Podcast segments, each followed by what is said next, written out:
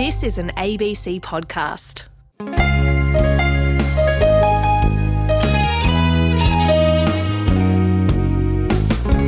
NATO has always been a defensive alliance, and uh, Russia could have joined it at one point. That's gone now, and uh, really, it's it's uh, Russia is pushing itself away from Europe, away from from the West as a whole, toward China. Hi there, this is Tom Switzer, and you're on Between the Lines. And that was John Bolton, President Trump's national security advisor and a US ambassador to the United Nations in President George W. Bush's administration. Russia has now invaded Ukraine, and the crisis intensifies. And John Bolton says that Washington must take on the China Russia entente it's tighter today than at any time since de Stalinisation split the communist world six decades ago. John Bolton is author of The Room Where It Happened, a White House memoir. I spoke to John Bolton just hours before the Russian invasion. Hello there, John. Hey, Tom. How are you? Glad to be back with you. What do you think the Russian leader wants? Well, I think he has two strategic objectives. First, he wants to reestablish Russian hegemony over the space of the former Soviet Union and, and maybe even sovereignty over additional parts of it. Uh, and second, he wants to split NATO. Uh, in his mind, uh, uh, a weaker NATO is a stronger Russia. Uh, I think at this moment he still has the initiative and the momentum. Don't know exactly what he's going to do. Uh, he may not either because he's trying to achieve as much as he can and minimize the cost. A Split NATO. Now, he, has he effectively realised his principal goal here that Ukraine never become a NATO member? Well, I think he had done that actually in 2014 by by annexing the Crimea and inserting forces into the Donbass. You know, NATO has never admitted a country that's uh, got foreign troops on its soil because that would be admitting somebody that was actually at war technically. So these frozen conflicts that uh, Russia has established around its former the former territory of the Soviet Union has effectively done that, and uh, sadly, we've let it happen over a long period of time. Now, a rule of diplomacy is to sometimes try to put yourself in your opponent's shoes and look at the world from their perspective. Now, bearing that in mind, John, and with the end of the Cold War and the collapse of Soviet communism three decades ago, why did Washington move its Cold War alliance onto Moscow's front porch?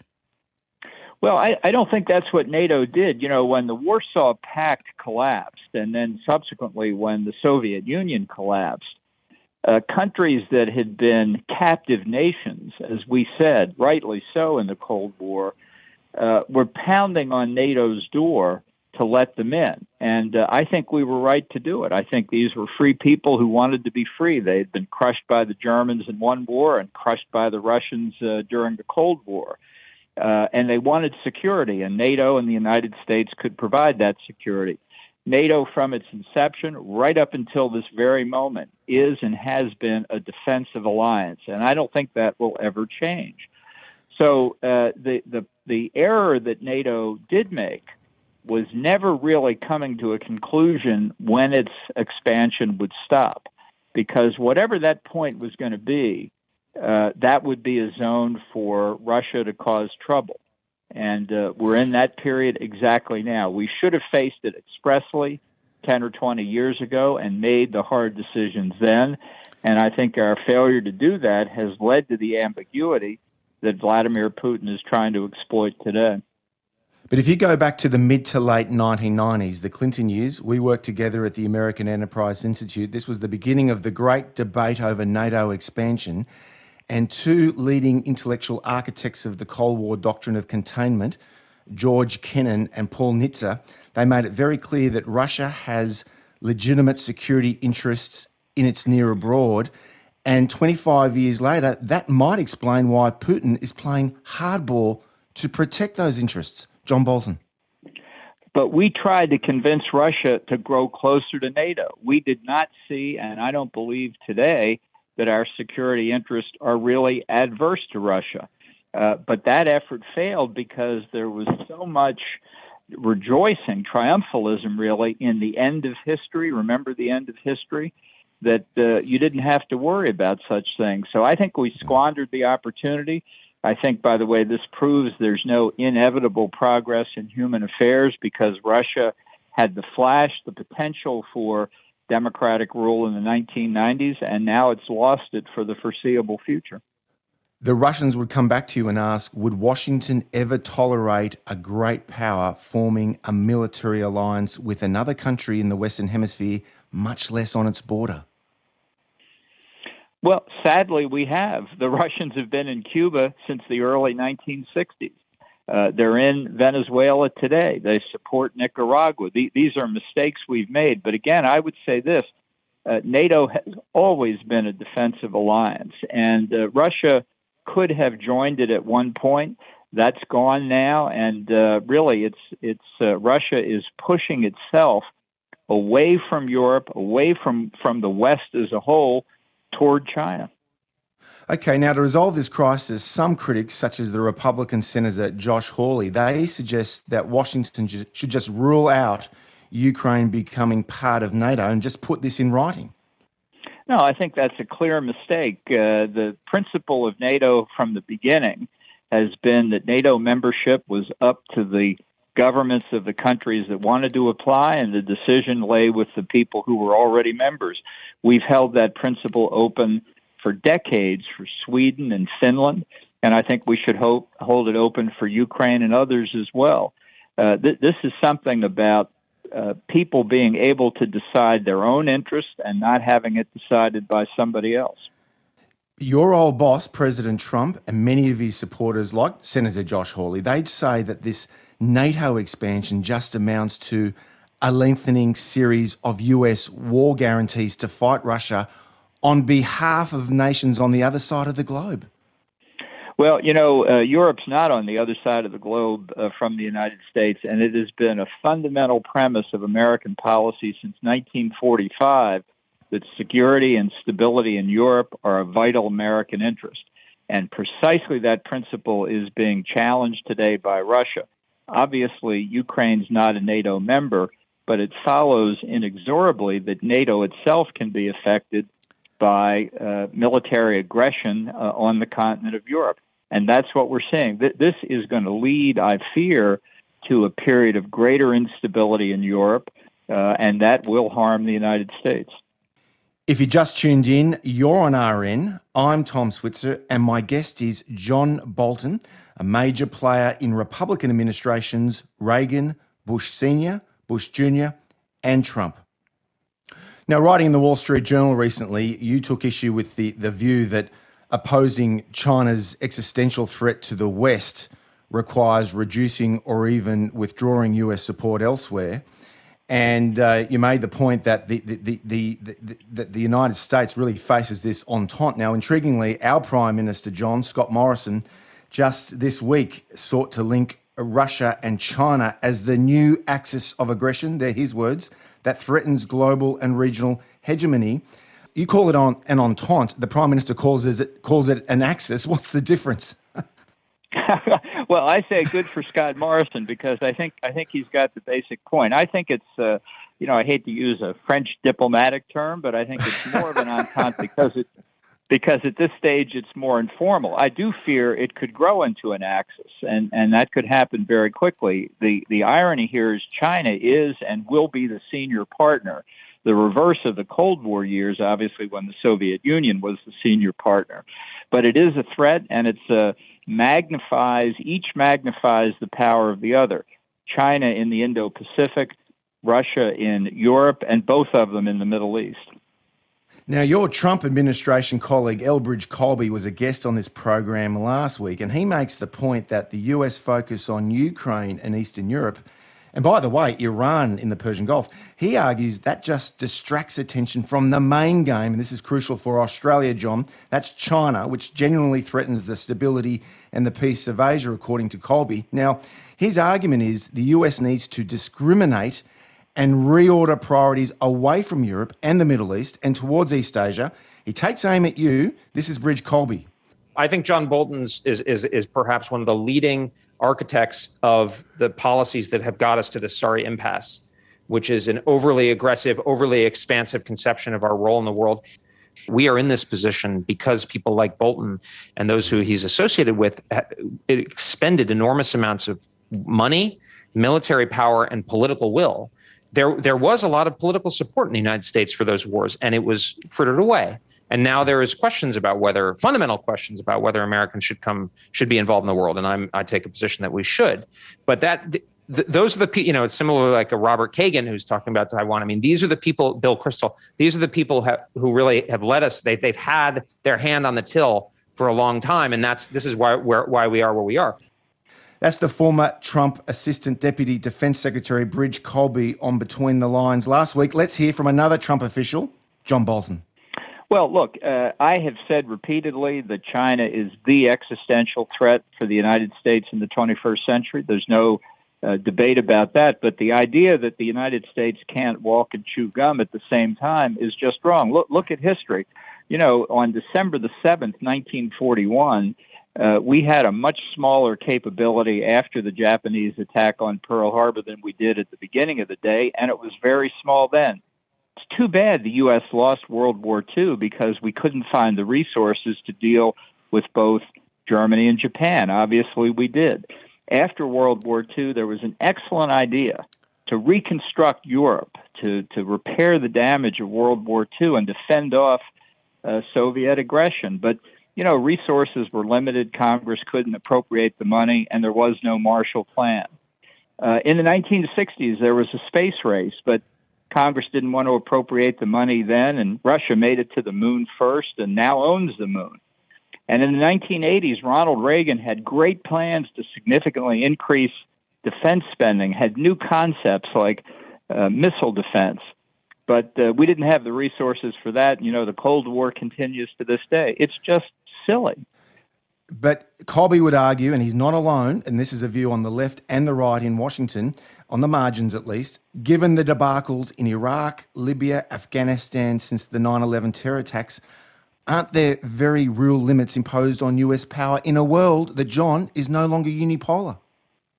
The United States certainly has had failures of leadership. The withdrawal from Afghanistan by the Biden administration, and it would have been by the Trump administration, uh, was a debacle, and we are facing negative consequences from that.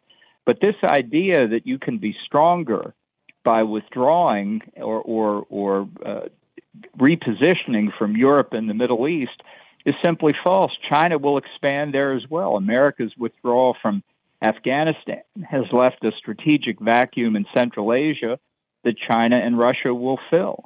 Uh, the fact is, this entente or axis, as your prime minister calls it, between Russia and China, uh, makes each of them stronger in their own areas. You cannot abandon uh, one important interest and expect that uh, you'll be able to do better elsewhere. Your opponents will simply exploit the weakness that you've demonstrated.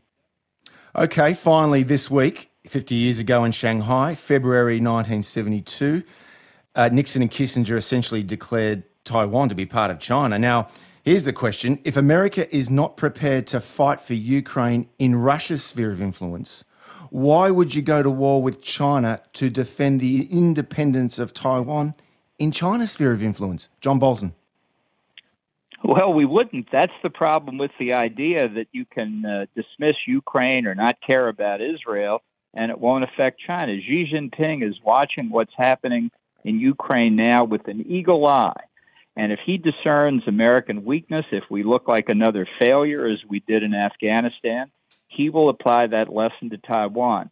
It's tough being uh, the the uh, dominant power in the world, and we may not be the unipolar power, but we are still the only country with worldwide interest and worldwide capabilities. And if we do not lead, if we do not rise to the occasion, uh, then whatever minimal order there is in the world that we've helped provide with our system of alliances since 1945 will collapse.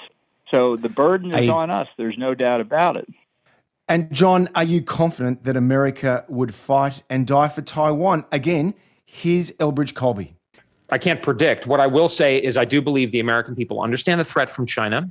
And I do believe they will support wars that they think are in their interests. And fighting for Taiwan is not about Taiwan. I wish the people of Taiwan well, but this is about America's interests. And America does not want China to dominate the world's largest market area because we will suffer accordingly, as will Australia and Japan and Taiwan and Europe and others. But I think they will be if there's a good strategy and if we husband our resources. And again, this is where the John Boltons of the world are so poisonous to good strategy and successful foreign policy outcomes is we need to make sure that we're not even close to losing in the primary theater. And this frittering away of our hard power all around the world, Venezuela, Iran, name your Cuba, is going to lead to a much greater likelihood of war and defeat uh, over Taiwan. That's former Trump administration official Bridge Colby on this program last week, John Bolton. I think this has got to be an important debate in the United States right now. Uh, despite those who say China is the most important threat, and it is, uh, I don't think there's support for Taiwan any more there, than there is for Ukraine. And saying, well, I don't want to do this, I'd rather do that, doesn't make us stronger, it makes us weaker. John, thanks as always for being on ABC Radio. Okay, Tom. Take care now. Bye bye. And that was John Bolton, President Trump's national security advisor and a US ambassador to the United Nations in President George W. Bush's administration.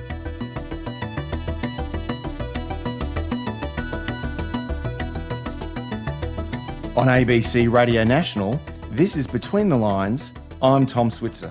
And still to come, a week that changed the world. Evelyn Goh takes us back 50 years to Richard Nixon's historic visit to China and explains why he went.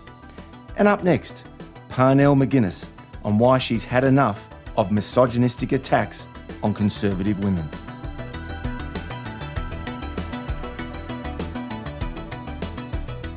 Well, women in the political arena have long complained about unequal treatment and blatant sexism. And over time, people everywhere have all expressed their concern and pledged to address and improve the situation. But when it comes to verbal attacks on women on the conservative side of politics, is there a double standard? Parnell McGuinness is a columnist and communications advisor and she joins me now to discuss her recent Sydney Morning Herald column. It's titled Enough is Enough The Political Left's Misogynistic Attacks Must End. Hello there, Parnell. Great to have you Hello. on Between the Lines. Such a pleasure to be here. Now, wonderful. Now, you write that you've had enough. What is it precisely that you're sick of? What I am sick of, and what many women on the conservative side of politics are sick of, is the double standard that is applied where women on the left appear to be protected from the kind of vile abuse that happens to many women online, but conservative women somehow don't deserve the same protection. In fact, they're often the subject of abuse by the left, and as I wrote in my column, sometimes by both left wing men and left wing women. Yes, well, this is a very important point you make. I mean, these attacks, you say, aren't just coming from, you know, angry and disturbed men trolling from their basements, but mainstream women on the progressive side of politics.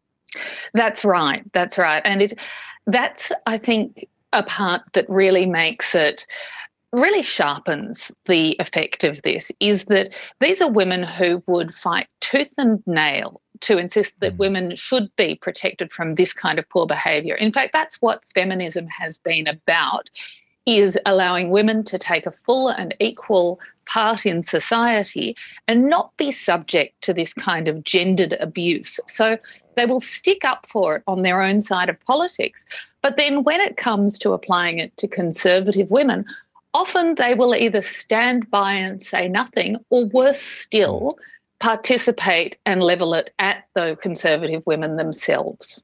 Yes, we'll get to the Nicole Flint example soon enough, but tell me more about the suggestion that women are cynically being used as, quote, human shields. What's happening there? I really take exception to this notion. So this was put forward in a in another column in the Sydney Morning Herald, and the idea is that women are used by men to hide their bad behavior and that by putting a woman forward, it would somehow excuse what the men had done.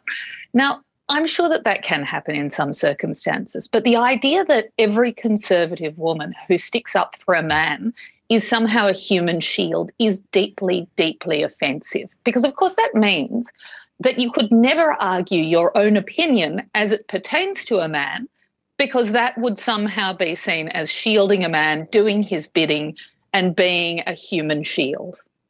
Yes, I suppose the Prime Minister's wife, uh, Jenny Morrison, supporting her husband, that's a case in point, right? That's right. Well, she was accused of being a human shield because she participated in a Channel 9 show, Meet the Morrisons, you know, a bit hokey. But look, this woman has been married to the Prime Minister for 30 years and been together with him for longer if she has a negative assessment of his character, then I am sure she would not have stuck around. That is a testament in itself to what she thinks of him. Whether she's right or wrong is another matter, but that's not the point. She is not being used as a human shield. She is married to him and has chosen to participate in a show to, which shows a little bit about them as a family. Another example, the Liberal Senator Holly Hughes from New South Wales. Now, she offered support for her Liberal colleague Alan Tudge. She copped it too, didn't she? She did, she did, and it was it was a really murky exchange that she had um, with the with Alan Tudge's accuser, his former media advisor, on Twitter. Now, Twitter is never a great place to engage with these sorts of things, and mm. and Holly uh, um, did use a sort of absolutely, and Holly did use a term which you know she she expressed it as "I stand with Tudgy." Now that is sort of that is pretty standard Twitter sort of fare, but mm. she explains herself very articulately when asked further about that, pointing out that she thinks that it's dangerous territory when people can lose their jobs, careers, or lives over unsubstantiated claims. That's how she expressed it. And once again, she got accused of being a human shield rather than having an opinion for saying so. If you just tuned in, you're on RN's Between the Lines. I'm Tom Switzer, and my guest is Parnell McGuinness. She's a communications advisor and columnist with the Sydney Morning Herald. And indeed, we're talking about her recent column, Enough is Enough the political left's misogynistic attacks must end. Parnell, politics is adversarial, it's rowdy, it's polarising, it requires the thickest of skins. It's a brutal business. Don't politicians on both sides and of both genders give as good as they take? And they should. So nobody expects politics to suddenly become a nice game of civility and good behaviour. Of course, politics is rough and tumble. And of course, everybody needs to have a thick skin women included. But we can make an exception for the extreme gendered abuse that women receive. So men don't receive the same kind of abuse. And this is not about fighting over ideas. This is about women being sidelined and abused in ways that can push them out of a, of a career in politics through fear for their own safety or sometimes that of their children.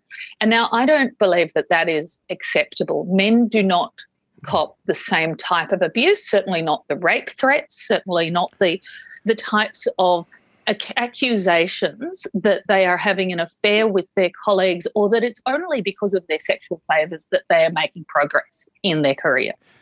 And that brings us to Nicole Flint. I mean, the, the criticism that she's copped from the left. She made her valedictory speech in Parliament uh, in the last uh, few weeks. And just tell us about her predicament, Parnell.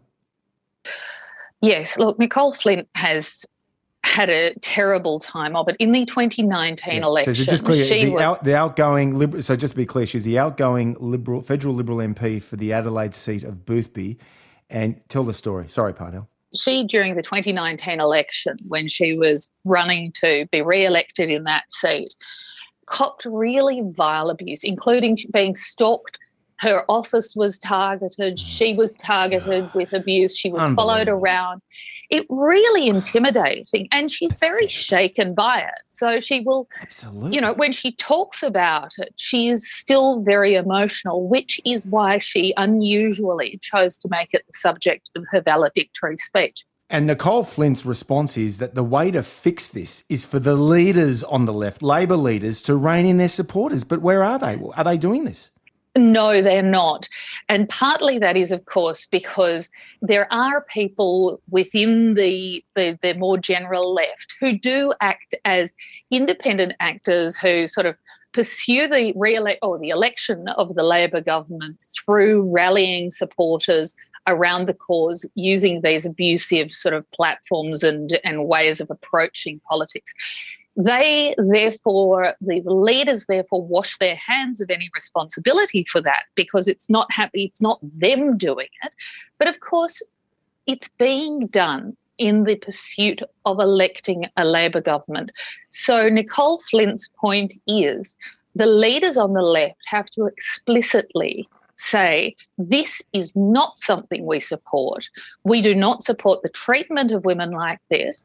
And if they don't say that, then we have to assume that it's okay that they think that it is okay for conservative women to be treated in a way that they would never accept a woman on their own side to be treated. What about the experience of Julia Banks, the one time Liberal MP for the Victorian seat of Chisholm? Now, she was seen by many on the left as a crusader for women rights in politics. Now, she was, she claimed, subjected to harassment by Liberal men when they were lobbying her to vote for, I think, Peter Dutton against Malcolm Turnbull in the Liberal Party room ballot, uh, as if this doesn't happen a lot in politics. I mean, why was she treated differently? By much of the left leaning media. Why was she treated differently to, say, Nicole Flint, Parnell McGuinness? Look, I think that, of course, the, the main reason why she was treated differently is because she was seen, she was pitting herself against the Conservative government as a result of this um, time, which was very fraught. And look, I have no doubt that Julia Banks was treated quite robustly and, and probably not very well by a lot of the men who she was dealing with at the time. Remembering that she was, of course, very closely aligned with Turnbull, who had brought her in from outside of politics, just like he was sort of less of a machine sort of person. And so she was in this very, very fraught time. She was being lobbied, bullied, and pressured by men who wanted her to behave in a certain way that suited their factional factional aims. Now, I think that it is important that we recognise that that sort of behaviour beha- uh, takes place in politics, and that frankly, I don't think it's it's acceptable. I think that this is a different form of toxicity that has come into our politics. That the factional dealings have become almost more important than the ideas that that are behind the political parties but it is a different thing entirely. And the reason that she didn't get, the reason that she was defended by the left was, of course, because she was calling out bad behaviour by men in the Liberal Party. And so, therefore, mm. she's been elevated as a crusader. Well, the article's called Enough is Enough The Political Left's Misogynistic Attacks Must End. That's in the Sydney Morning Herald, February 20. It's Parnell McGuinness, Communications Advisor, columnist. Parnell, great to have you on Between the Lines. Thank you so much. This is Between the Lines with Tom Switzer. Well, this week marks 50 years since this. That communique will make headlines around the world tomorrow. But what we have said in that communique is not nearly as important as what we will do in the years ahead. We have been here a week. This was the week that changed the world. That's President Richard Nixon's opening to Communist China. Widely praised as a great act of statesmanship and widely regarded as the most significant and prudent US foreign policy initiative since the creation of NATO. It was, according to Nixon's national security advisor, Henry Kissinger, it transformed the structure of international politics. Now, the China opening was also one of the greatest political U turns in history. You see, Nixon's political career had been defined by his relentless opposition to communism. The only answer to communism is a massive offensive for freedom freedom from hunger, from disease, and a victory for the ageless hope of people everywhere freedom from tyranny. In the early 1950s, a young Senator Nixon endorsed Joe McCarthy's charge that treasonous US government officials had lost China by abandoning Chinese nationalists against the Chinese communists. In 1960, in a televised presidential debate with John F. Kennedy, Nixon declared Now, what do the Chinese communists want? They don't want just Quemoy and Matsu. They don't want just Formosa. They want the world. Formosa being what we now call Taiwan. And in the mid 1960s, as a private citizen, Nixon warned that, quote, appeasement of Red China in Vietnam would lead to World War III. But suddenly, the circumstances changed. The Sino Soviet split, the Vietnam conflict, the elite and public doubts about that war. All this provided Tricky Dick with a wet finger to the wind with an opportunity to do a volte face. Nixon now, Nixon now. He's made the difference. He's shown us how. Nixon now, Nixon now, more than ever. Nixon now. Listen, America, Nixon now. Now, you may have heard the term only Nixon could go to China. That's right. Only a red baiting, anti communist Republican, only a Cold Warrior, could do something that would have been out of reach for a soft left liberal Democrat. And so the phrase, only Nixon could go to China, that became part of the political lexicon. It describes a moment when a political leader defies expectations by doing something that would anger his supporters if taken by someone without his credentials. So, only Nixon could go to China as he did 50 years ago. I think that you would have to conclude that this is a great wall and that it had to be built by a great people. Many lives, of course, were lost in building it because there was no machinery or equipment at the time. It had to all be done by hand. Uh, but uh, under the circumstances, it uh, is a certainly symbol of what China in the past has been and what China in the future can become. But intriguingly, get a load of this. This is fascinating. Before his death in 1994, Nixon told the legendary New York Times columnist William Safire about his great China lament. You see, Nixon was asked whether the West has overstated the political benefits of increased trade with China, to which Nixon replied, with some sadness, that he was not as hopeful as he'd once been. He said, quote, We may have created a Frankenstein.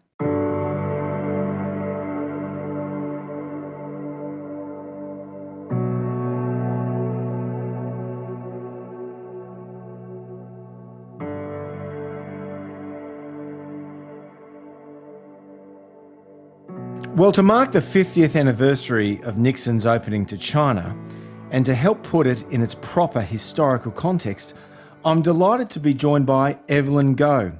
She's the Shedden Professor of Strategic Policy Studies at the Australian National University in Canberra, although today she joins us from Singapore. She's author of Constructing the US Rapprochement with China, it's 1961 to 74, from Red Menace to Tacit Ally. It's published by Cambridge University Press. Welcome to RN, Evelyn. Absolute pleasure to be with you, Tom. Thank you for, for the invitation. Oh, it's our pleasure. Let's start by placing February 1972 in a broader context. Tell us about the nature of Sino American relations after the Communist Revolution in 1949 it would be right to say that US relations with the People's Republic of China began inauspiciously, right? The dust had barely settled after the communist victory on the mainland in late 1949, when that war broke out on the Korean Peninsula in June 1950. Now, that Korean War eventually pitted Chinese communist soldiers against US led UN forces. So for the next 30 years, from 1949, 1950 onwards, what we have is US relations with China, which were formally conducted with the nationalist regime of the Republic of China on Taiwan. Vis a vis communist China on the mainland, US policy from the Eisenhower administration to the Johnson administration, spanning the 50s and the 60s, was one of simultaneous diplomatic isolation and military strategic containment. So during this period, what we had was a severance of trade, travel, any sort of exchange, really, um, as well as you know the use of U.S. alliances and bases in East Asia to contain China.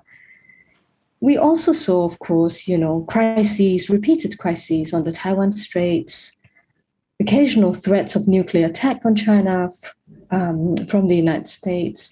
And eventually, in the 1960s, another hot war, a proxy war, fought against com- Chinese communist backed North Vietnam.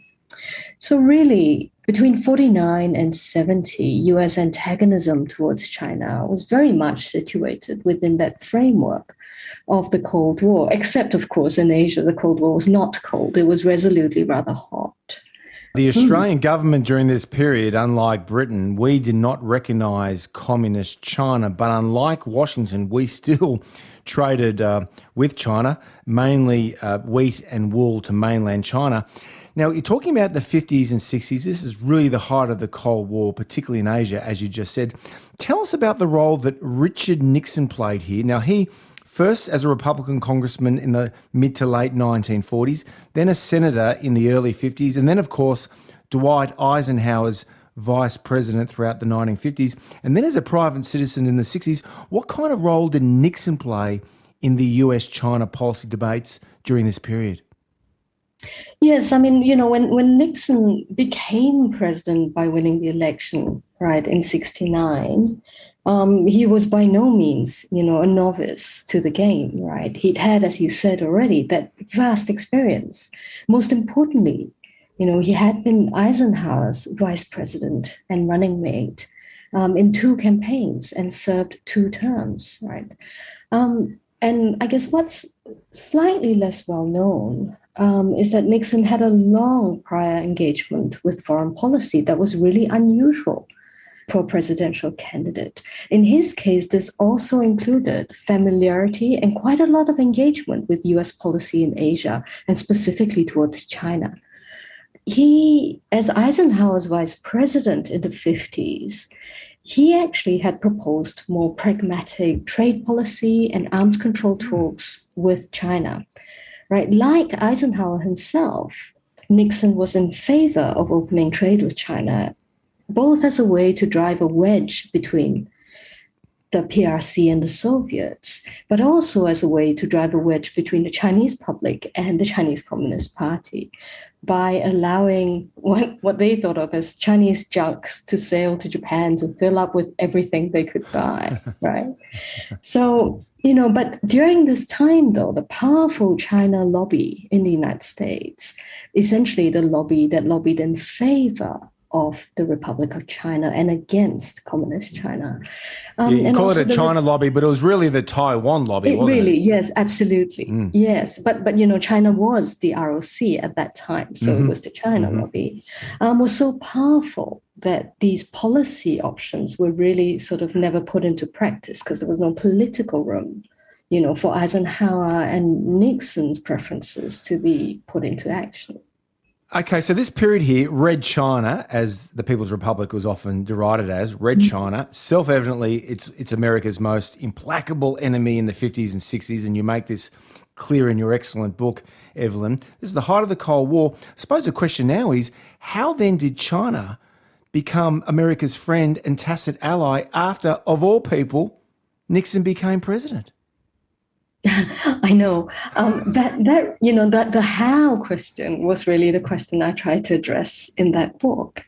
You know, we often ask the why question, and then we answer the why question by saying, "Well, the geopolitics changed, and then it made sense," right? But even if the geopolitics changed, there's still that fundamental how, right? How did we get this China that was perceived as nothing but a red menace, right? The most threatening power on the landscape? How did it, you know, how did perceptions manage to mm. move from that you know, to allow Nixon's radical reversal to happen. Um, and I suppose we have to kind of start this story by looking at some of the internal and also eventually public debates in the United States about how to think about China, right? Because the roots of a lot of um, the rethinking really began then in the 1960s. In the book, I, you know, I, I go through the debates and I sort of narrow it down and simplify it into this argument that you know that there really were sort of four distinct um, points of view or images, if you like, of China in that debate in the 60s. One was the one we're very familiar with, right? The Red Menace. It was a Soviet ally, it was totalitarian, aggressive, expansionist, you know, and it was essentially a growing threat, uh, yoked in with the Soviet threat. Um, and that, of course, was what we began with from the 1950s. But I argue that as the 1960s wore on and the Sino Soviet split became more fierce, we get the rise of an alternative image of China, almost still, still an antagonistic, still an antagonistic one, but one that is much more emphasized China's independent identity in opposition to the Soviet Union. So this image was one of China as a revolutionary rival, really a more militant version of communism, right? and with more emphasis on revolutionary warfare, which in the growing context of the Vietnam War was seen as particularly important for the United States. So China and the revolutionary rival becomes a rival to Soviet influence um, within the developing and the communist worlds. So these two images are antagonistic still and quite orthodox. But most importantly, in the 1960s, we begin to see the rise of what I call revisionist um, discourses about China. Two images in particular that challenged that orthodox um, presentation of communist China. One is this idea of China as a troubled modernizer, right? This sense that it was actually quite a weak developing country. It was very divided in its leadership between ideologues and other leaders who really wanted to modernize China. Now, of course, this sense of troubled modernizer really took off when you know the Great Leap Forward failed spectacularly, when the Cultural Revolution right sort of really set in um, in in the 1960s. So, troubled modernizer was an image that really sort of um, took hold because of those events as well. At the same time, there was another strain of revisionist thinking on China that presented it as a resurgent power, right? A rising international player and a traditional great power that had unfortunately become very frustrated by its historical humiliation and its current weakness, but really was looking for sensitivity and appreciation and some sort of equal treatment from other world powers like the United States. Um, and so these revisionist ideas, I argue, um, become radically important when the yeah. moment comes for Nixon, you know, and others yes. to rethink China policy eh, from 1969 onwards. Yeah, no, the book is called Constructing the US Rapprochement with China, 61 to 74. I'm talking with the author, Evelyn Goh. Now, those great debates in the 60s about reopening China relations, they weren't just confined to government and policymakers behind the scenes. They were also media and intellectual policy debates about the merits of opening up US relations with China. This is again in the mid to late 60s. Where does Nixon fit in here, Evelyn? I mean, in the mid to late 60s, he's a private citizen you document how he does travel to Asia every year for long trips where he engages with Asian leaders and, by the way, European leaders, including Charles de Gaulle, who encourages Nixon to reach out to China. This is in the mid 60s. So, did Nixon during this period, I mean, to what extent did he catch the significance of this new China policy thinking across the United States? Absolutely. Um, he was active in this revisionism this wave of revisionism, very absolutely right. And the 1960s is interesting for Nixon because he is out of office, right, for mm. this period.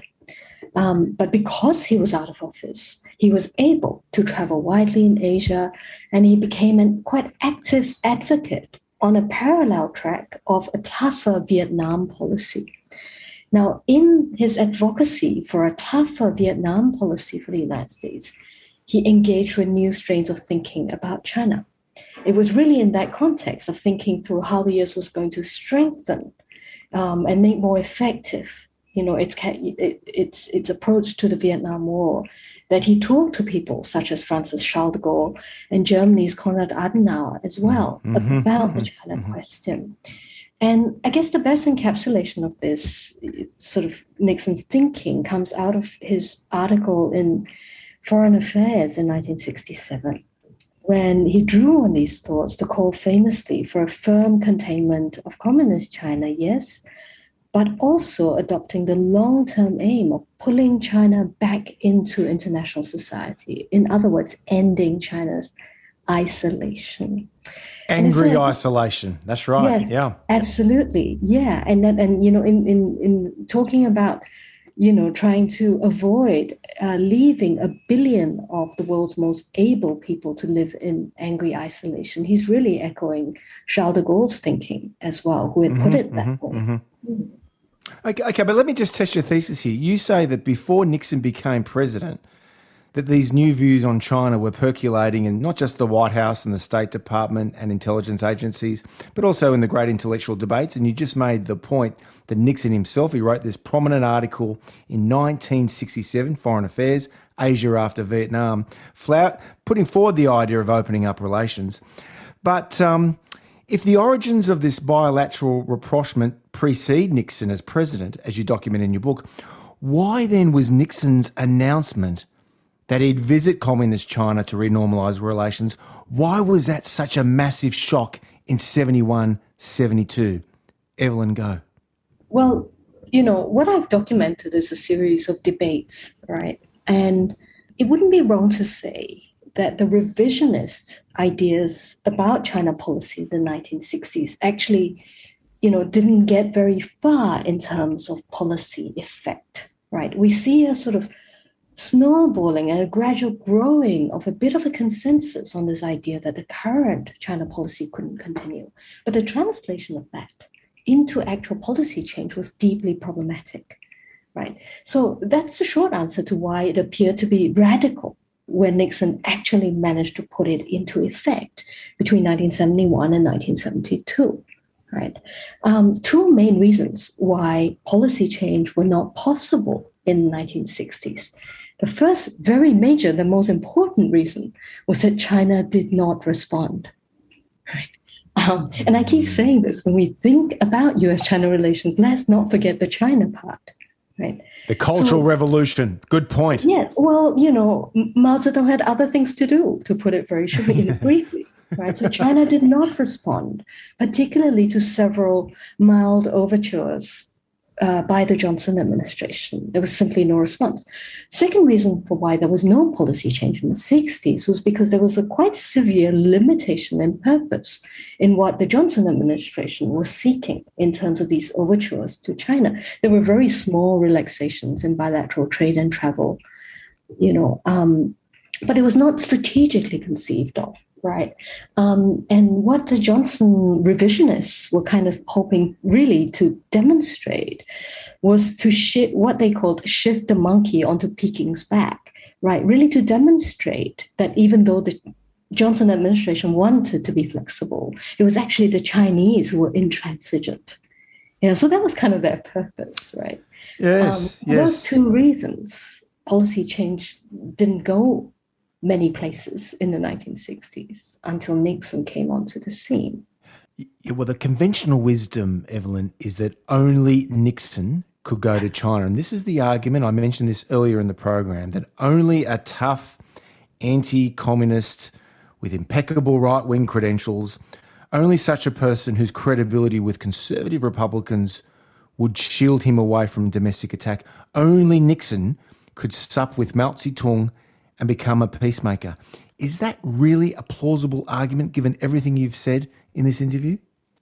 I guess I couldn't really say everything in this interview. Um, but let me peel apart the two. Well, your, the- your thesis is basically that these ideas were percolating in the United States in the 60s. So why then was it only Nixon who could go to China? I mean, if a Democrat were in president, was, were president in uh, 71, 72, could he or she have gone to China? Yes, the answer is yes. And that so let me tackle your really important question in two parts. First part is the proposition that only Nixon could have gone to China. The second part of the question is it took Nixon to open up the way he did. Okay, so I think those are two slightly different things. So let me take them in turn. Who could have gone to China? I don't agree that only Nixon could have done it. For the hmm. main reason that Mao Zedong and Zhou Enlai by this time would have dealt with any US leader and the hmm. Democrats were ready to deal. Right? So throughout 1969, in fact, the biggest headache for Nixon was that leading Democrats were chomping at the bait to reach out to Beijing themselves. And Nixon was quite seriously worried that a Democrat was going to get to Beijing before he did. Senator Mike Mansfield kept writing to the Chinese and even to Cambodian peace uh, Prince Sihanouk, offering to travel as the American envoy to Peking to meet with Zhou Enlai to improve relations and to solve the Vietnam War. Senator Ted Kennedy pushed to set up consular missions in China as a prelude to diplomatic ties. Senator William Fulbright, who chaired the Foreign Relations Committee, asked for mm-hmm. ministerial talks to be resumed with the PRC. So the Democrats were awfully active. And Mao himself specifically told Nixon in February 72, while Nixon was in China, that the Chinese would have to conduct talks with the Democrats if they were to win the upcoming elections. So, mm-hmm. you know, the Chinese would have talked to anybody at this point. Second part of your question, though, is that to take it a bit further, I think that it took Nixon, though, to open up to China the way he did the supping with Mao, the Shanghai communique, you know, the mm-hmm. perceived abandonment of Taiwan, mm-hmm. the shock to mm-hmm. Japan. It took Nixon to do that to it that way. Uh. He could absorb the initial blow from the domestic conservatives because of his conservative credentials. He and Kissinger had managed bureaucratic politics in such a way as to sideline the State Department, which otherwise would have stymied the secretive process and the postponement of allied concerns right from the beginning. Right. But note also, of course, that it was precisely the conservative cover and these personal and functional characteristics of Nixon and Kissinger that also led to the way, you know, this opening slid into a tacit alliance with China by 1970. Yes. Well, look, it's a fascinating thesis, and on this program, we like to challenge conventional wisdoms, and you've done that in this book. It's widely believed, Evelyn, that your book marks a major advance from the available literature on this important international turning point. I'll conclude with this. This is the veteran Washington Asia policy insider, Robert Sutter. Now, in 2005, he called the book, quote, an admirably thorough and clearly presented assessment of a wide range of recently declassified material. Evelyn, thanks so much for enlightening RN listeners on the 50th anniversary of Nixon's trip to China. It's my absolute pleasure, Tom. Thank you so much. That's ANU Professor Evelyn Goh. The book is called Constructing the US Rapprochement with China 1961 to 1974. Well, that's it for the show this week. And remember, if you'd like to hear past episodes, including my exchange with Elbridge Colby on why the obsession with Ukraine just distracts America from the main game, China, just go to abc.net.au slash rn and follow the prompts to Between the Lines, or of course, just download the show's podcast on the ABC's Listen app. This is Tom Switzer from Radio National. Thanks for tuning in.